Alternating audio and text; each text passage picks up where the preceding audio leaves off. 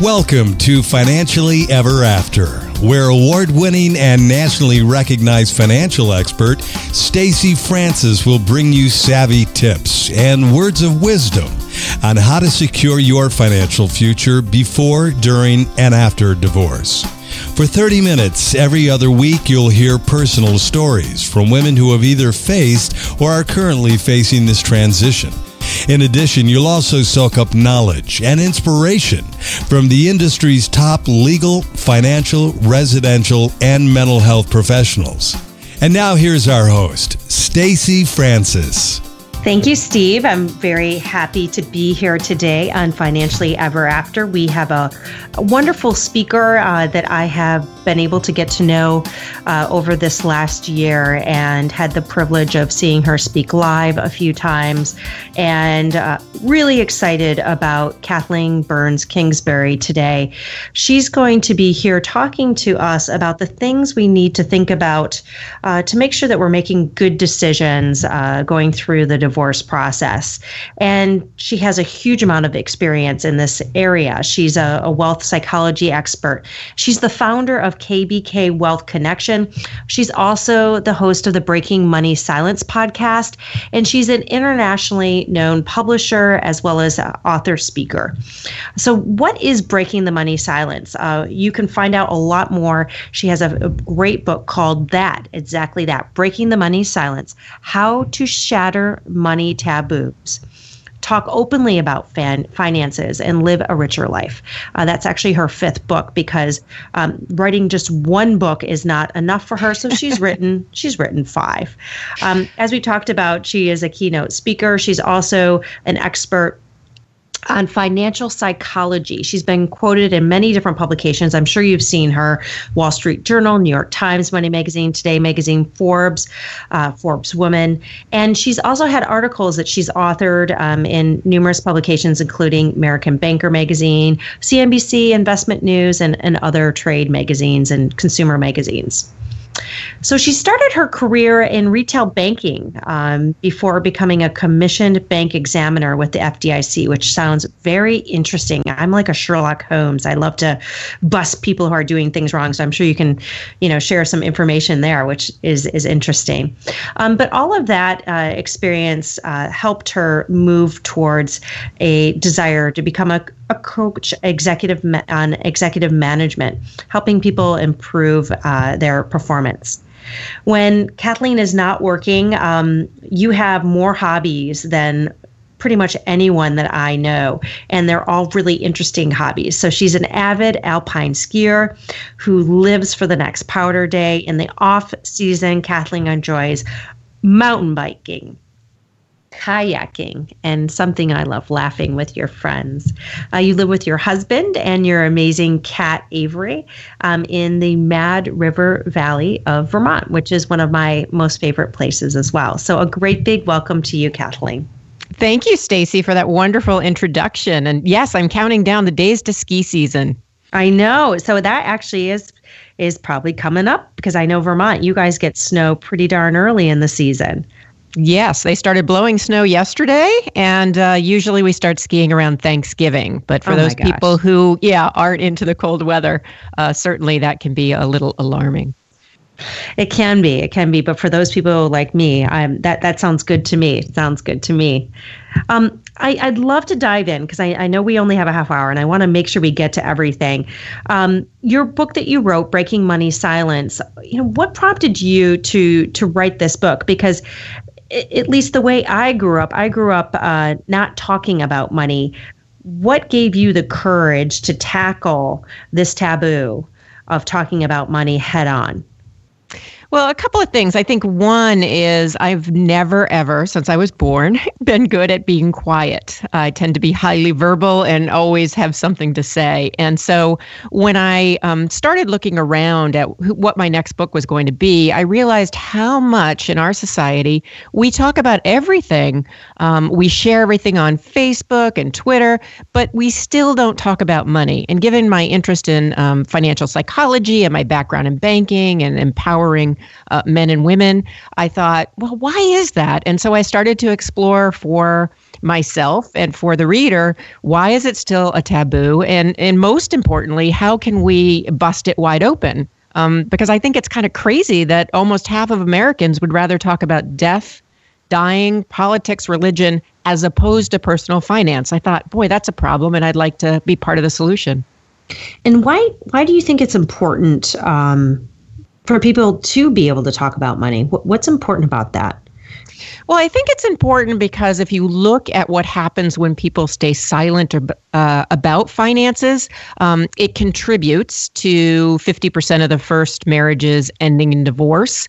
When you look at families who are trying to successfully pass down wealth to the next generation, 60% of those wealth transfers don't occur primarily because the family has trouble talking about money and wealth and preparing the heirs. And certainly when it comes to women and women going through divorce, I think that not talking about money or or not having those skills as you enter this difficult time in your life really can lead you to make a big mistake and and uh, leave money on the table or not advocate for yourself in the way in which um, I think it makes sense to do so. And do you see, Kathleen, that there's a difference between men talking or not talking about money and women talking or not talking about money? Unfortunately, it is a equal opportunity problem in terms of uh, okay. our, our society really does struggle. Now, some people out there who are listening may say, "Oh, we talk about money all the time." So let me just say that breaking money silence is is more than just talking about dollars and cents. It's also talking about your values, your goals, your attitudes, your feelings, and making the emotional connection or talking about the human side of finance as well. Um, I think it hurts women more um, if we look at like the gender wage gap uh, some of the, uh, well, not some of, the lack of funding that tends to go to women business owners. And, and again, kind of as women transition and go through a difficult time like divorce, often it, it negatively impacts them more than men. But overall, we all struggle in this area. Mm-hmm. That makes sense. And, you know, as far as couples, I mean, it, it, both men and women have a hard time talking about money. And then you put them together. And and it sounds like you have a whole lot of not talking. Um, you know how does this impact couples? You, you did mention kathleen you know 50 50% of first marriages end up in divorce.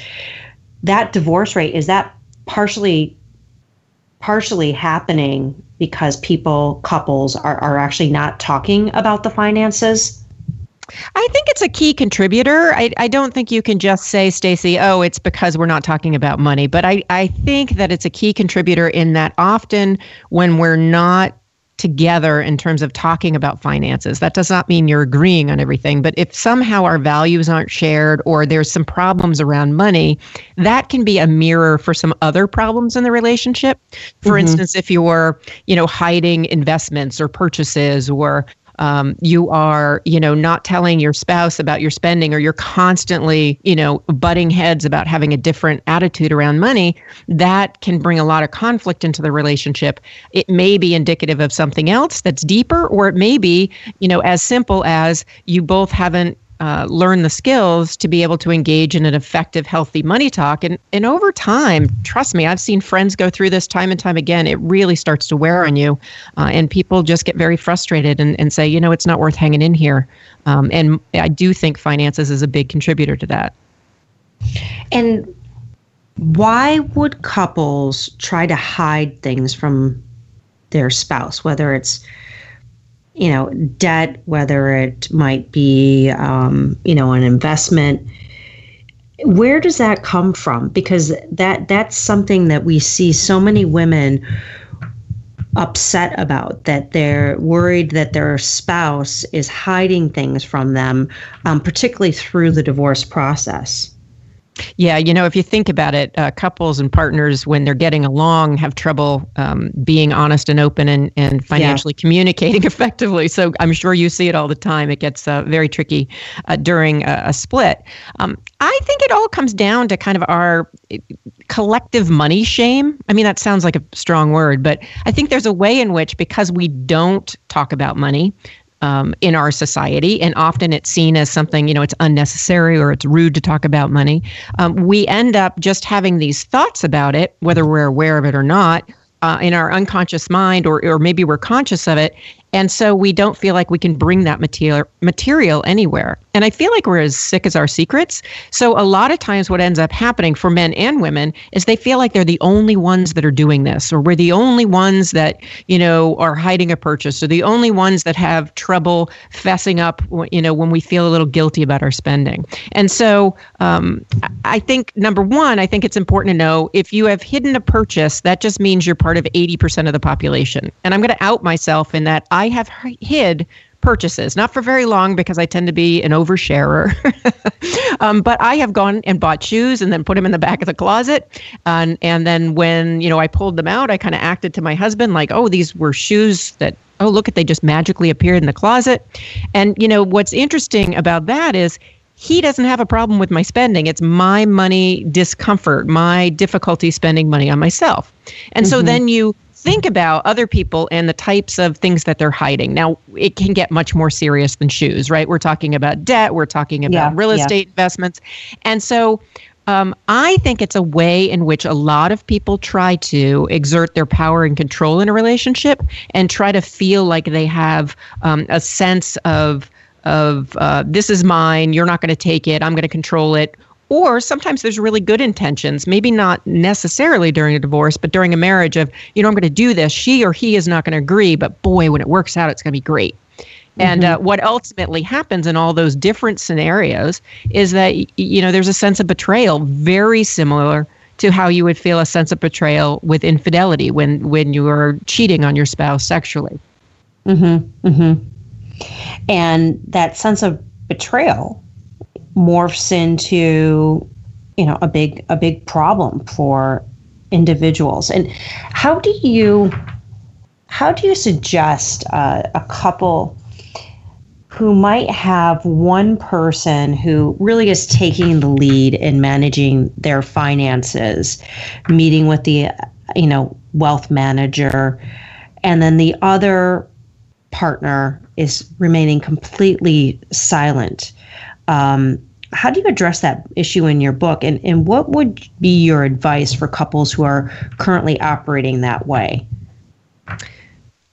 Couples need to start sharing some of the responsibilities around finance, partially mm-hmm. so there can be open, honest communication, and that sense of betrayal is not there. Now, with that said, uh, you know in your position and anybody who's listening in that often what ends up happening is there is a financially dominant spouse. Mm-hmm. You know, it's just like, for instance, you know, maybe there's somebody who's better at technology, and then there's somebody who's more interested in finance. So we we kind of divide and conquer in our partnerships. And there's nothing exactly. wrong with that. You know that that i think is a natural tendency and why when you come together you can be stronger than when you're apart.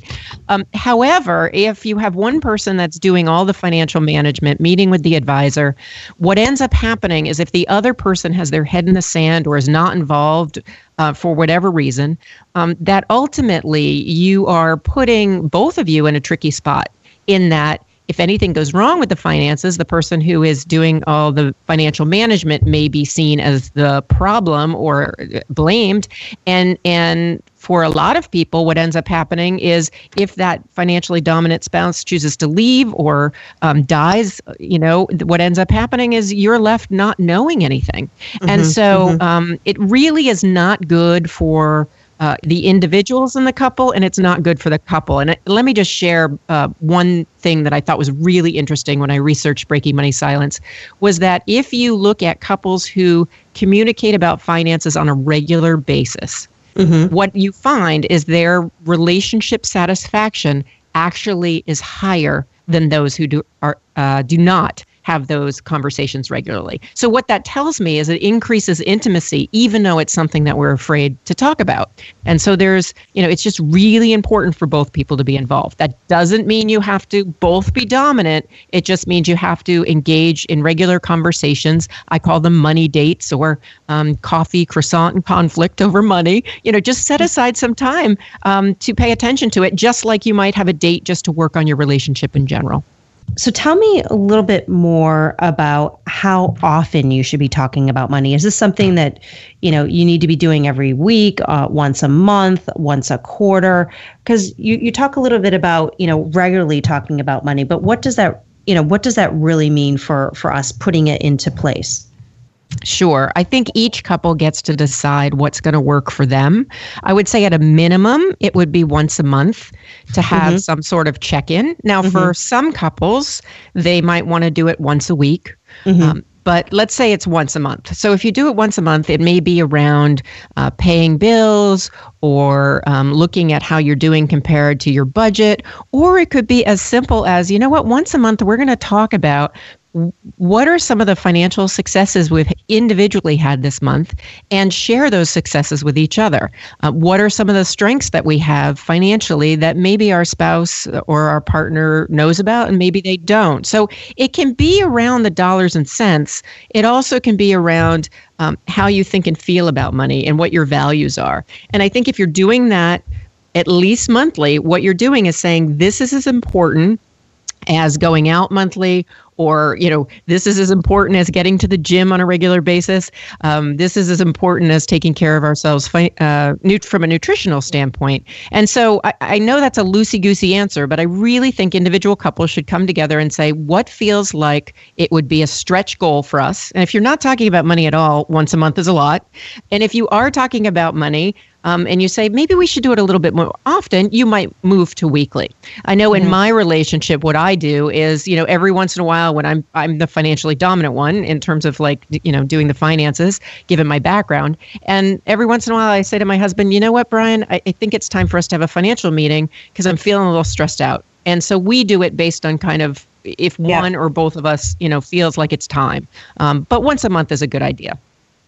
And so we've talked a lot about um, you know preserving and and you know having that relationship be as healthy as possible uh, while you're married or you know for many for many women um, you know the majority of those women the women listening to this podcast are, are going through the divorce process um, and and want to have a happily ever after. So this is a great recipe for them for their their next relationship. But beyond that um, you know outside of just money relationship between um, spouses, between partners. How do we work on our own money relationship? And I, I, I read in your book that you know this can vary also according to what generation you're part of. Can you give us some more tools and examples about you know how our listeners can can work on their own money relationship and, and how that their relationship might be impacted by their their generation and and their age and their background. Sure. I think each and every one of us needs to have an individual relationship with money. So whether you're in a partnership, whether you're going through a transition, or whether um, you know whatever your life situation, I think the first step that you need to take is to examine what I call your money talk mindset.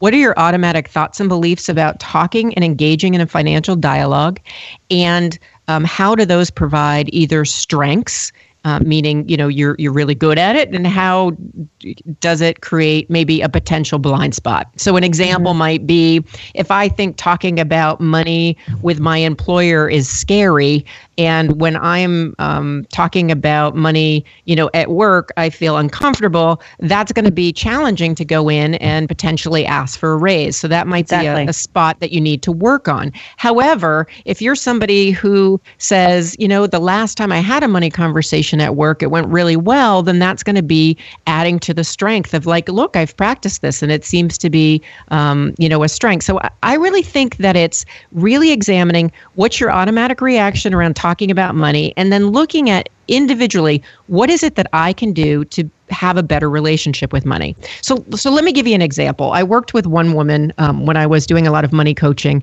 and she had gone through a divorce maybe I don't know, three, four years before we started working together. And she was in her 50s. And so she had her own business, and I was doing some entrepreneurial money coaching with her. And what we discovered is that she was really blocked. We looked at her money talk mindset and we looked at what made her business profitable and what kind of kept her stuck because she only could reach so much profitability. Um, and so what she what we identified in these conversations about engaging in money talk and, and how her relationship with money was in her marriage before she was divorced, we discovered that she had this belief that, first of all, the man was supposed to do the investments and the financial planning, not her. And that's generational. Um, mm-hmm. She was a later boomer. And she yeah. also um, unconsciously had the belief that if I have more than $2,000 in my savings account, then I need to spend it.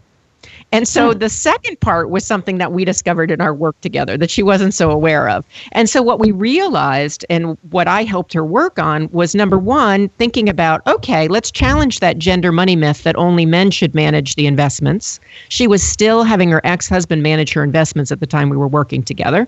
So that eventually changed. And second of all, the idea that if you have $2,000 in the bank, you're supposed to spend it. That was a family money message. Um, it was one that she decided she was going to work on. So basically, what she did is she said, I'm going to leave more than 2000 in my business checking account and I'm going to see if I can tolerate it.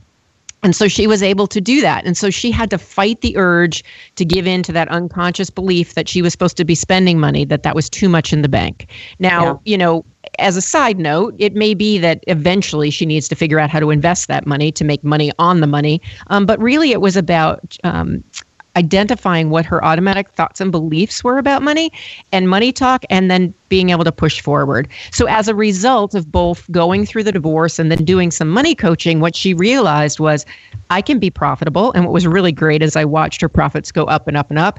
And second of all, I can learn about investments and take care of myself. And the last time I saw her, she was so proud that she had um, built her business to be successful and was um, meeting with a financial advisor and managing her own investment. She felt very empowered through the process. So, those are the kinds of things I think you need to do. And it all starts with just looking at what are your thoughts and beliefs? How can I um, accept the ones that work for me? And then how can I change the ones that don't? Yeah, that makes sense. So, money, money talk and, and mindset. Have you seen any of these messages really screw up women making mistakes through the divorce process? Oh, absolutely. Um, I think, you know, I just uh, got back from speaking at uh, ADFP, which is Association of Divorce Financial Planners. I think you were a, a, member. And basically, what we talked about was the idea of when people are going through a divorce, right? Money is an emotional topic anyway, and then it's mm-hmm. super duper charged when you're going through a divorce. So, um, what I have seen time and time again is women making the mistake of trying to just end the process sooner or mm-hmm. hanging on to an asset that emotionally means something, but that financially is actually going to be a problem. Case in point, um, a home, right? Often women want to hang on to the family home. That makes sense to me. That's where you're comfortable if you've raised your kids. I mean, all of that emotionally makes sense. But it's really looking at and working with someone like yourself, Stacy, um, to look at does that financially make sense in the long term? If it's providing comfort and security, is there another way in which you can get comfort and security during this very difficult process, but still make a good financial decision? And sometimes that's letting go of that home uh, mm-hmm. as part of the divorce process. So that's what I see. I saw a lot of women um, rushing through the process and letting, and I would say men do this as well, but letting the emotions get in the way and making the decisions in the short run that ultimately might not be so great in the long run. So tell me about the rushing through the process because I, I totally get and I think a lot of women understand and it's been talked a lot a lot of of you know keeping the home for emotional reasons but not financially being able to afford it. Um, but you've also talked about you know rushing through the process and just thinking more short term than long term where does that come from? Well when we're in pain we just I think at a very primitive level want to stop the pain. And so okay right? So you're in a situation where you're uncomfortable. I mean, for the most part, even an amicable divorce is is is uncomfortable. And so you're grieving the loss of the relationship. You know, um, you're also probably not feeling very good about um, yourself typically.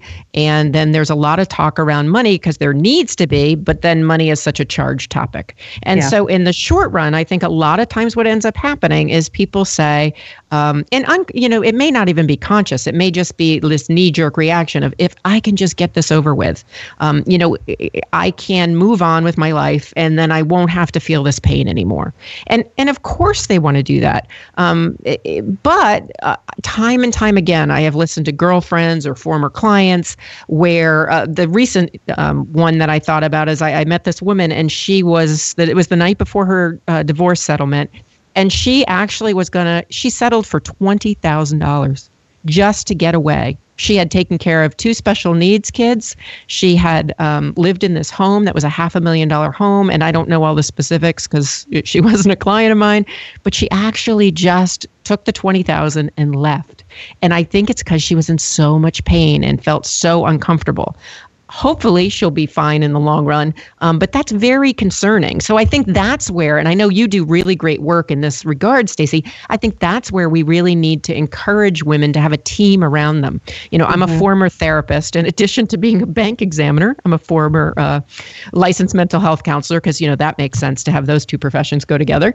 Um, but, but, basically, you know, uh, the cooking up with counseling, talking through the emotional piece is then going to help you um, be less reactive and, and emotional in terms of the decision making around your long term finances.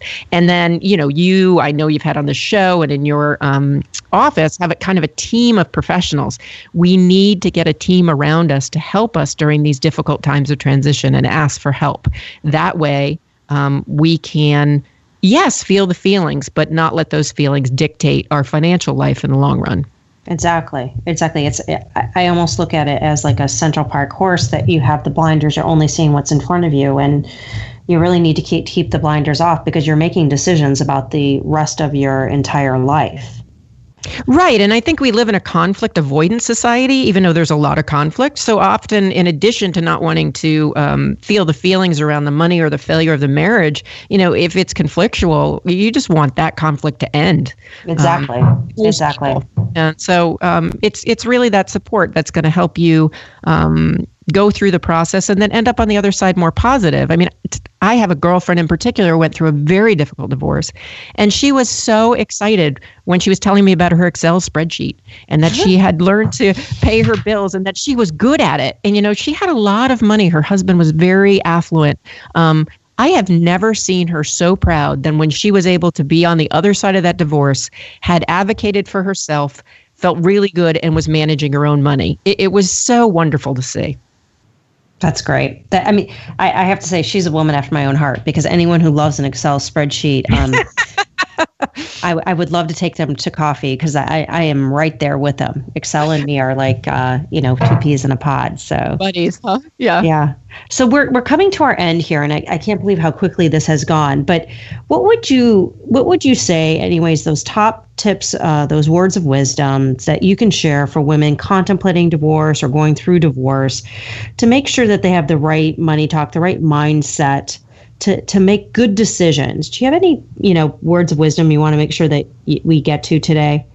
Yes, I think you know I, I, already mentioned to get support to to get people around you, both who can manage uh, or help you understand the financial aspects of the split, but also help you understand the emotional aspects uh, and know that you will get through it. I think there's an opportunity in every time there's a transition, and so I would encourage people who are gone through it or maybe on the other side to really take this as an opportunity to say, you know, I'm going to improve my relationship with money. I'm going to learn how to break money silence in my life. Maybe that's going to be with my kids or my um, older parents, or maybe that's going to be with my ex partner eventually when things calm down. And that you can improve these skills. Just because it's a taboo doesn't mean it has to continue to be a taboo. There are concrete steps you can take they're laid out in my book, Breaking Money Silence, around um, going from examining your money talk mindset to practicing engaging in financial conversations with people who are um, safer or someone you know like yourself stacy that you could practice with. And, lastly learning from each experience. Um, you know it's it's about progress. It's not about perfection. Money talks are not one time. They're a journey. And trust me it ebbs and flows but you can get much better at it with practice. And i know your listeners um, can uh, really break through the silence and take the lead for the next generation Well, thank you. And you are such a role model for women. What is your financially ever after? What does that look like?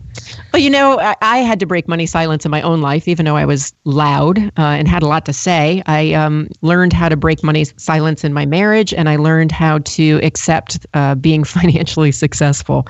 And so, my financially ever after is to be able to say I'm financially successful on a podcast uh, and also to do fulfilling work. So, I absolutely love what I do, um, but I do love my free time. So, you know, mm-hmm. my dream would be to spend a couple of months a year out west skiing or or around the world, and then writing and doing workshops and, and continuing to kind of lead the charge on helping, especially women, empower themselves financially, both from the emotional side as well as the financial side. That would be my financially ever after. I love it. I love it. I'm right there with you. And how do how do people find out a little bit more about your work, what you're doing, the book, um, your you know, and your opportunity for for being able to work with individuals and speaking engagements? Can you tell a little uh, a little bit about your website and and more information? Sure. The easiest thing for people to do is go to the book's website, breakingmoneysilence.com, and you can find out where I am on social media. You can also um, connect with uh, my uh, financial advising website through that website. So it's breakingmoneysilence.com, and uh, definitely check it out and uh, give me your feedback. You can also listen to my uh, podcast there, and Stacy was a guest recently, so um, check that out as well. Yeah, and I read your book and absolutely loved it. My, I know I've read a good book when I leaf back through it, and there are highlights and circles and notes in the columns and, and in the side margins. So, thank you for being here. And if anyone would like to find out a little bit more about uh, Francis Financial, our work that we do, uh, we work with women going through divorce, thinking about divorce, and and after divorce. It's uh, what we know is uh, one of the most difficult uh, times of of anyone's life life and you make decisions about your finances that will help support you or unfortunately haunt you for the rest of your life, not only impacting you, um, but impacting the people you love. Uh, children um, and everyone around you. So, if you want a second opinion, please do reach out. We have a fabulous, successful second opinion service, and we will look at where you're at financially, where you're going, help you help you look at the pieces to figure out if you're on track um, and and help you also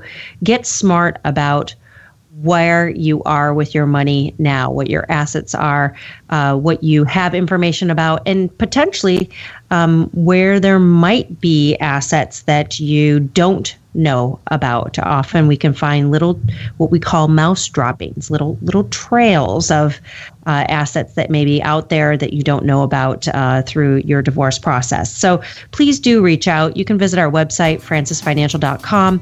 You can also email me personally, and that's Stacy S T A C Y at francisfinancial.com. Thank you so much for being here at Financially Ever After, Kathleen. Thank you to all of our listeners for tuning in today. And uh, again, reach out, check our, our news feed in two weeks. We will have another fabulous Financially Ever After released for you.